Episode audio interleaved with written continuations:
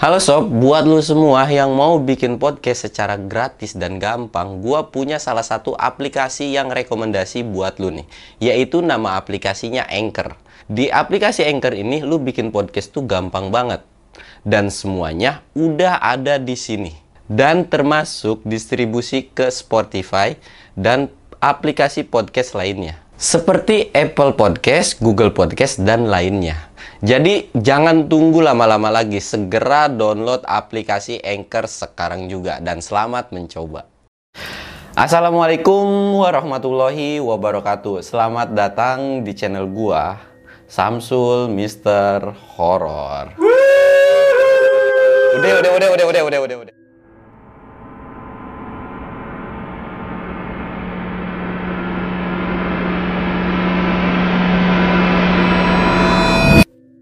Cerita sebelumnya itu uh, semua murid dari Abah itu kan udah berkumpul lagi gitu kan. Abah juga udah kondisinya udah masuk ke dalam rumah itu gitu kan, udah masuk. Abah akhirnya nyuruh semua buat ngaji gitu. Akhirnya mereka ngaji lah. Cuman pada saat ngaji itu beberapa murid atau semua murid terkecuali uwa gua itu masih punya beban pikiran. Ya walaupun menurut Abah itu udah aman, Uwa gue tuh masih kayak, ah gimana ya, besok kan, untuk hari ini mungkin aman, untuk besok-besoknya gimana gitu kan. Akhirnya uwa gue tuh kayak gak fokus gitu ngajinya juga gitu kan. Banyak yang salah, dan beberapa kali pun kayak diomelin sama Abah, ditegur dan lain-lain. Mungkin karena Abah juga ngerti da- dengan kondisinya uwa gue. Setelah ngaji, selesai ngaji itu, jadi akhirnya selesai ngaji itu agak cepet. Jadi ya udahlah kita selesai ngaji gitu kan, bubar-bubar. Akhirnya setelah bubaran memang udah jadi kebiasaan gitu kan, setelah bubar salaman sama Abah, terus mereka tuh semua disuruh tidur. Cuman ketika sebelum tidur Abah ngasih nasihat ke semua muridnya nih. Jadi Abah tuh bilang ke semua muridnya, pokoknya ketika kalian tidur nanti, kalau misalkan kalian ngedenger suara orang tua kalian, ngedenger adik kakak kalian, atau ngedenger orang yang dikenal bahkan sampai ngedenger suara Abah, jangan pernah digubris atau sampai keluar kobong, kata Abah tuh gitu.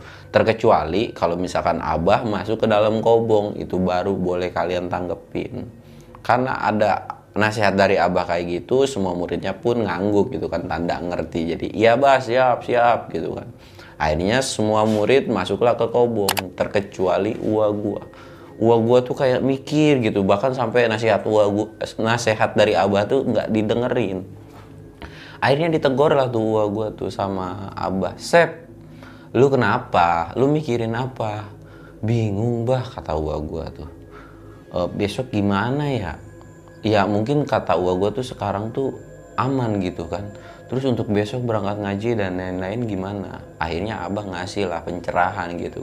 Udah lu gak usah takut, kata Abah. Besok pagi lu pulang sama anak Abah. Pokoknya besok Indra bakal nganterin lu ke rumah. Dan nanti ada sesuatu hal juga yang mau Indra sampein gitu kan. Jadi udah tenang aja, pokoknya besok lu pulang dianterin sama Indra, dan lu gak usah mikirin yang aneh-aneh. Lu harus ingat satu hal, bahwa nyawa orang itu di tangan Tuhan. Jadi lu gak boleh mikirin takut gara-gara uh, si dukun itu punya kesaktian dan lain-lain. Jadi udah lu tenang aja, santai, relax, kata Abah tuh. Akhirnya karena udah ngedengar kayak gitu, dan wah gue merasa seneng besok pulang ada yang nganterin nih. Akhirnya wah gue pun masuk kobong. Cuman ketika uwa gua keluar itu, dia kayak ngelihat sosok mata, nggak tahu mata yang berbentuk kayak gimana gitu ya. Karena uwa gua juga nggak terlalu detail menjelaskannya. Jadi kayak ada yang merhatiin uwa gua ketika keluar. Karena takut gitu kan, langsung uwa gua tuh lari masuk ke dalam kobong, sampai ada betis orang, betis temennya itu keinjek karena udah rebahan gitu. Aduh, gitu kan teriak. Semua akhirnya bangun. Kenapa? Kenapa? Wah, si Asep nih injek kaki gue nih, lari masuk kobong, lari-lari. Lari-lari terus nih, kagak jelas nih orang nih. Karena uwa gue yang memang ya bocah kayak gitu kan, pada masa remaja gitu kan. Ih maaf ya, maaf ya. Di luar dingin banget, kata uwa gue. Karena uwa gue juga gak mau bikin kepanikan gitu kan. Jadi kayak seolah-olah berani aja. Maaf ya, maaf ya gitu kan. Akhirnya ya udahlah, Wah, gua dan semua murid kobong akhirnya tidur. Walaupun ketika udah tidur, akhirnya semua tuh udah tidur kan. Mereka pun dengan gampangnya tidur lah dan ngelupain kejadian itu. Jadi kayak seolah, oh ya udahlah, toh Abah juga udah ngasih pencerahan gitu kan. Akhirnya ya udah mereka bisa tidur nyenyak. Nah, setelah pagi, akhirnya menjelanglah mau memasuki subuh, mereka bangun dong. Cuman sebelum bangun subuh itu, jadi kayak misalkan misalkan ya, misalkan subuh itu jam empat gitu, mereka jadi setengah empat atau eh setengah empat atau jam tiga-nya itu mereka udah bangun. Nah, cuman sebelum bangun ini mereka tuh kayak lagi ngegibah gitu. Eh, gua semalam tuh nggak denger suara emak gua manggil-manggil, kata teman-temannya gitu kan. Gua tuh nggak denger suara emak gua manggil-manggil minta tolong gitu. Terus ada lagi yang nebel, eh gue gak dengar suara adek gue nih, eh gue juga gak dengar suara Abah gitu kan, kayak manggil-manggil minta tolong. Cuman ya karena mereka nurut sama Abah gitu kan, dan Abah udah ngeamanatin buat gak keluar ketika mendengar suatu suara, akhirnya ya udah mereka pun cuman ngedengerin, tiba-tiba tidur lagi. Walaupun kata mereka semua tuh gue takut tuh pada malam itu. Akhirnya ya udahlah, setelah subuh mereka ngambil wudhu dan akhirnya mereka masuk lagi tuh ke tempat yang biasa mereka ngaji gitu kan, ke bangunan yang tempat mereka ngaji. Mereka ngaji di situ. Setelah ngaji pun ya pada pada malam itu tuh nggak ada kejadian sesuatu hal yang aneh lah. Setelah ngaji, akhirnya setelah bubaran, setelah ngaji dan nenek gitu kan udah mau masuki pagi, uh, beberapa guru, beberapa murid Abah itu semua nggak ada yang nggak ada yang pulang. Karena gini, pengajian itu tuh sebenarnya kayak pesantren, cuman beberapa murid atau semua murid biasanya rata-rata mereka tuh pulang seminggu sekali seminggu sekali mereka pulang terus balik lagi gitu kan, buat setor muka ke orang tua, izin pamit, biasanya minta bekal dan lain-lain. Nah, pada saat itu tuh ketika selesai ngaji, mereka tuh ngelakuin aktivitas. Karena jujur, pada saat itu tuh Abah tuh jadi guru segala-galanya. Guru silat, guru ngaji, ngajarin baca, bahkan ngajarin kerajinan gitu. Cuman ya timbal balik dari si anak murid ini ketika pagi atau siang bantuin Abah. Kayak ke ladang lah, ngambil air, masak air, dan lain-lain. Semua itu sama anak muridnya buat meringankan beban Abah. Jadi pada saat itu nggak ada bayaran spesial kayak ngasih duit gitu, nggak ada. Paling cuman sebatas dari si pihak orang tua tuh ngasih pangan lah, kayak beras atau sayur-sayuran kayak gitu. Semua anak murid-muridnya akhirnya bubar kecuali Uwa gua. Uwa gua masuk ke dapur rumahnya si Abah. Di situ Abah tuh lagi, kalau bahasa Sundanya tuh siduru. Lu tahu siduru? Siduru tuh jadi kayak nganget uh, jongkok gitu di perapian yang memang pada saat itu kan belum ada kompor minyak mungkin atau kompor gas gitu kan. Jadi kayak di depan kayak beginilah gitu, ngengetin tangan biasanya kan pagi-pagi sambil ngopi, sambil bakar singkong gitu kan. Pas di, udah masuk, eh lu Sep, yaudah sini-sini kita ngopi, kita ngopi. Akhirnya ngopi tuh Asep juga. Udah tungguin aja, kita sarapan dulu gitu. Pada saat itu uh, uang gua tuh ditawarin sawara, sarapan gitu kan sama si Abah. Ya udah tuh ngopi terus sarapan gitu. Ntar tungguin ya, si Indra katanya lagi ke bawah dulu, dia lagi ngambil air. Ntar pokoknya lu bareng aja berdua. Akhirnya setelah beberapa lama di dalam dapur dan uang gua juga udah kenyang, udah mau memasuki pagi dan keadaan luar tuh udah mulai terang gitu kan. Akhirnya mereka memutuskanlah untuk jalan. Cuman sebelum jalan, Abah sama Indra ini kayak ngomong sesuatu. Jadi kayak ngejauh dulu dari uwa gua. Jadi kayak ngomong sesuatu gitu, nggak tahu apa yang diomongin. Jadi akhirnya kedua orang ini tuh nyamperin uwa gua lagi. Dan Indra pun bilang, yuk kita pulang katanya ke rumah uh, malu. Sekalian gue mau silaturahmi. Karena memang pada saat itu Indra tuh lumayan cukup dekat sama emaknya uwa gua gitu kan, ya udah kayak keluarga lah, udah kayak saudara. Bahkan ke anak murid lain pun memang kayak kayak seperti itu gitu kan. Keluar ikatan keluarganya tuh kental banget lah, walaupun nggak saudara sekandung gitu kan. Akhirnya mereka jalan tuh jalan. Cuman kali ini ada sesuatu yang aneh kata uwa gua tuh. Biasanya uwa gua tuh ngelewatin jalur ya memang pada umumnya jalur ke arah pulang ke rumah dia gitu kan. Cuman kali ini Bang Indra tuh belok ke salah satu jalur nggak tahu itu tuh kayak lumayan agak tertutup gitu kan, karena uang gua tuh nggak terlalu banyak tanya gitu kan, nggak terlalu banyak tanya dan lain-lain, akhirnya ngikutin aja gitu kan. Walaupun uh, uang gua sempet nanya, Bang Indra, ini kita mau kemana sih gitu kan? Kok jalurnya jalur sini? Cuman Bang Indra tuh cuman nyautin, udah gue ada perlu dulu nih ke satu tempat, pokoknya nanti kita pulanglah ke rumah lu gitu. Kita melipir sini walaupun agak jauh sedikit sih, kata Bang Indra gitu kan.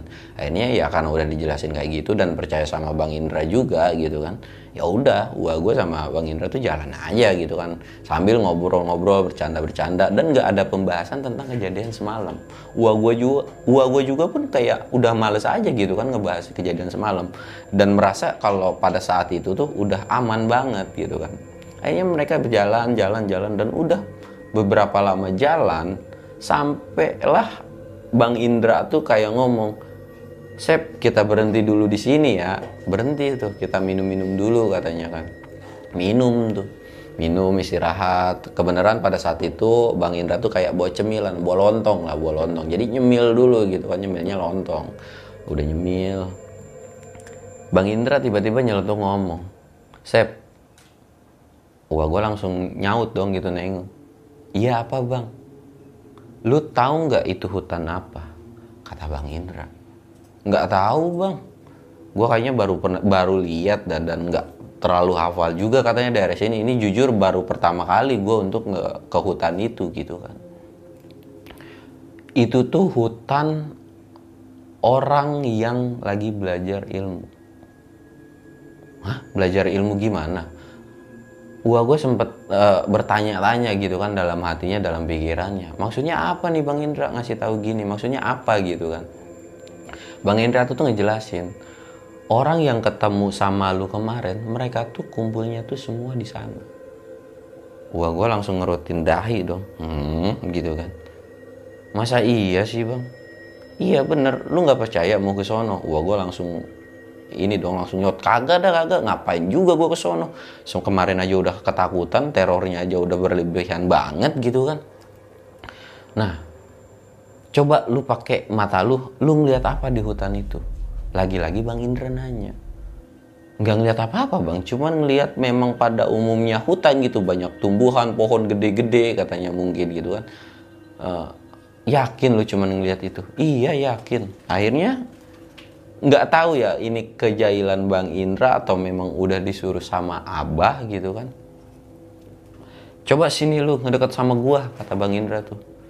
Akhirnya gua gua tuh ngedeketin dong, ngedeketin Bang Indra. "Lu duduk sila deh, duduk sila." Set, pas udah duduk sila, "Coba meremin mata lu." Gua gua dengan polosnya meremin mata. Nggak tahu gimana, kayak seolah-olah kayak ada yang ngusap mukanya ketika perem gitu, merem gitu. Wah, gue kayak ada yang ngusap gini. "Dah, lu buka lagi," kata Bang Indra.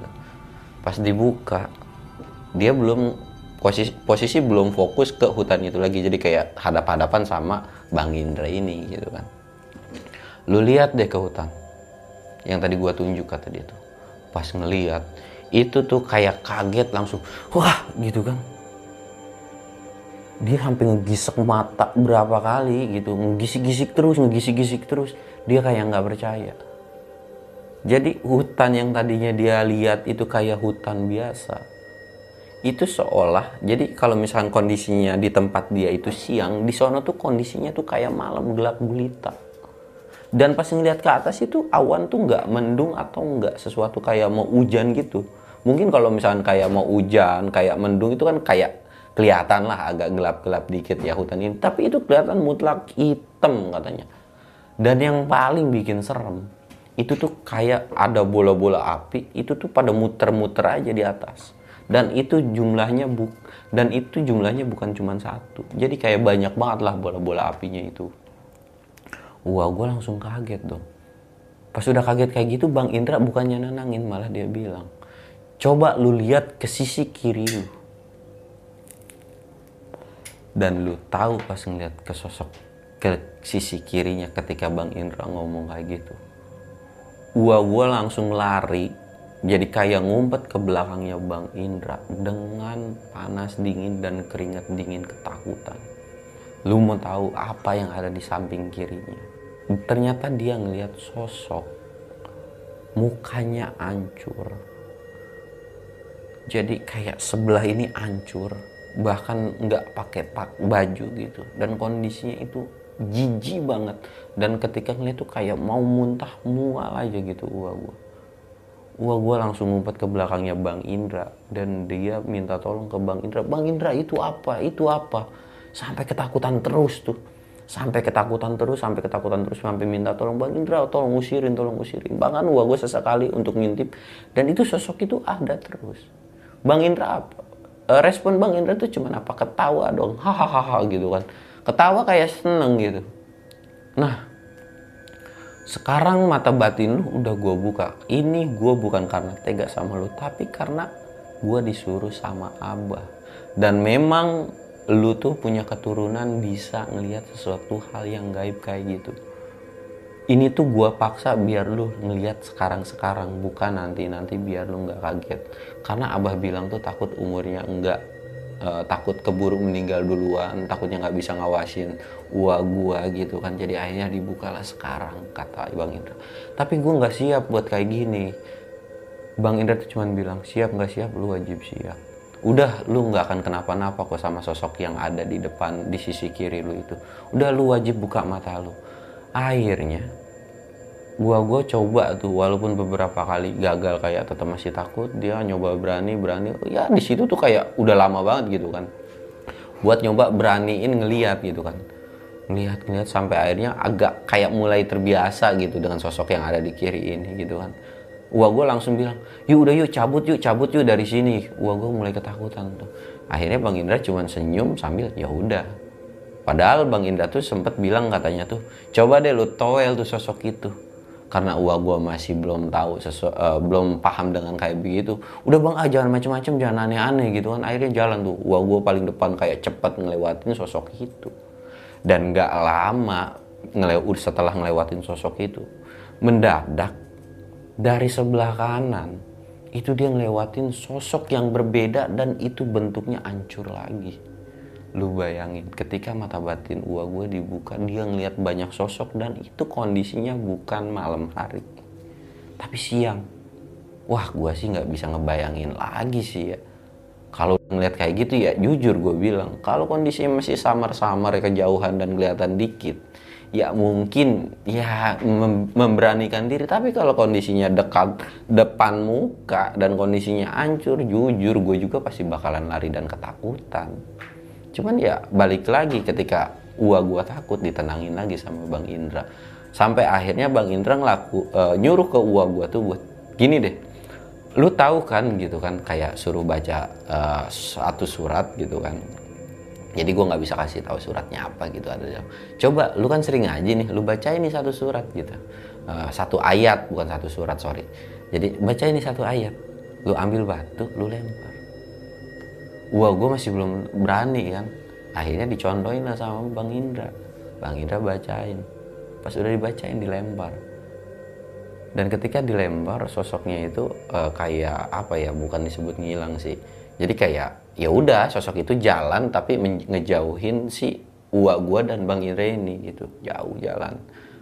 Dan kayak ngeringis pas dilempar tuh, kayak ngeringis kesakitan gitu kan. Wah, gue langsung kaget. Akhirnya eh ya udahlah, yang penting udah cabut gitu kan, dan udah dilakuin sama Bang Indra. Jalan lagi, ketemu lagi sosok yang aneh lagi. Wah, gua akhirnya di situ Bang Indra nyuruh, coba lu coba dulu. Diambil tuh batu karena penasaran dan memang pengen tahu juga, dibacain doa. Akhirnya dilempar lagi sama gua gua dan ternyata benar, sosok itu tuh langsung ngejauh lagi. Dan sepanjang perjalanan menuju ke rumah gua gua gitu kan, Wah, gue selalu papasan dengan sosok-sosok yang aneh. Ya, sosok-sosok yang kayak gitu. Gue sih nggak bisa bayangin ya. Walaupun gue juga nggak tahu mungkin ada keturunan atau apa. Kadang gue bisa ngelihat, kadang gue enggak. Tapi tetap, kalau lagi pas ngelihat, merindingnya tuh nauzubillah gitu. Apalagi uwa gue yang selalu ketemu gitu kan. Dan kondisinya itu benar-benar siang, kata uwa gue. ya kadang dengan sendirinya karena terbiasa gitu kan, akhirnya ya udahlah bodo amat gitu kan. Cuman pada saat itu wah gua nggak yang sok jago banget, jadi kayak ngelihat di sisi kiri gitu kan dia langsung ngebuang muka gitu, tapi jalan kayak nunduk gitu, jadi kayak mulai dia santain lah gitu lah. Akhirnya jalan tuh, dan nggak berapa lama akhirnya wah gua sampailah di rumah, dan kondisinya pada saat itu udah mau memasuki zuhur. Lu bayangin aja yang biasanya jalan dua jam tiga jam karena muter dan ngelak dan kejadian sesuatu hal yang aneh, akhirnya mereka sampai ngaret gitu kan. Nah pas sudah masuk ini, karena memang um uh, emaknya uak gue ini kenal sama Bang Indra, ya akhirnya disambut lah gitu kan. Eh Indra masuk masuk masuk gitu kan, masuk lah Indra kan ke dalam, ya cium tangan dan lain ngobrol-ngobrol gitu kan. Cuman pada saat itu karena memang uak gue ini punya tugas lain nyari makan untuk kambing, akhirnya uak gue tuh ninggalin Bang Indra. ninggalin Bang Indra dan emak gitu kan. Uh, tapi sebelum dia pergi itu wah gue sempet sholat dulu, mandi dan makan dan lain-lain gitu kan. Nah pada saat itu tuh Bang Indra bilang, gue bakalan nginep di sini gitu. Uh, nanti malam kita nggak usah ngaji aja, kita uh, gue bakalan nginep di rumah lo, kata Bang Indra tuh gitu kan. Akhirnya ketika wah gue udah pamitan sama emak dan Bang Indra, uh, kayak biasa tuh kan. Wah gue keluar ngambil uh, arit buat buat ngambil rumput ka- makan kambing gitu kan, alatnya. Akhirnya bawa ke tempat apa ya namanya, gue juga lupa tuh. Jadi kayak tempat buat naruh si rumput lah intinya, bukan karung ya. Jadi bawa tuh.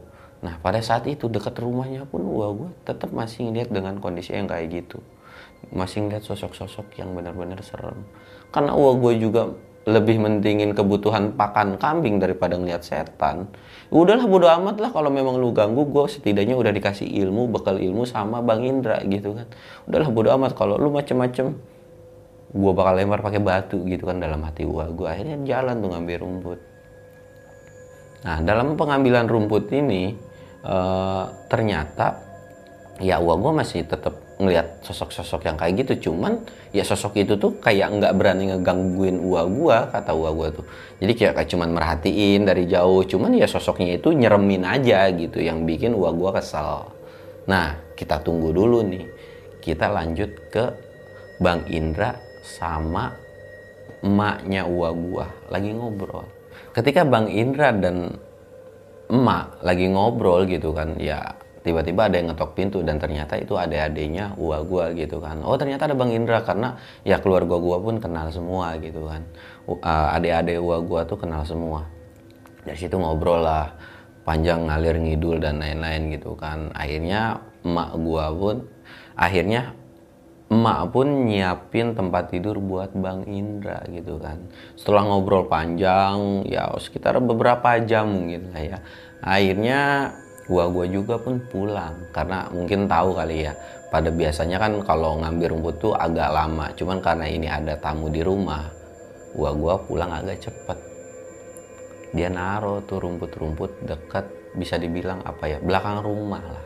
Di belakang rumah ditaruh. Seret. Pas udah naruh rumput di belakang rumah, ada dua orang lagi lari, yaitu laki-laki. Jadi lari. Nah lari ini tuh bingung dong uwa gue, kenapa nih tumben-tumbenin ada orang lari gitu. Uwa gue langsung nanya, "Mang mau kemana? Kok cepet banget lari-lari?" Eh lu Sep gitu kan. Biasalah pada umumnya kalau orang nyapa gitu kan. "Ini nih gue mau ke rumah Abah." "Lah emang kenapa, ada apa gitu?" Kok kelihatannya muka mereka tuh kayak panik gitu kan. Uwa gue langsung kayak kepo-kepo gimana gitu kan. "Oh iya," nanya kan, "memang kenapa lu pada panik, pada kenapa gitu?" "Itu tuh anaknya Pak Tatang katanya sakit-sakitnya aneh gitu kan, dan beberapa ada beberapa warga lain juga sakitnya aneh-aneh gitu."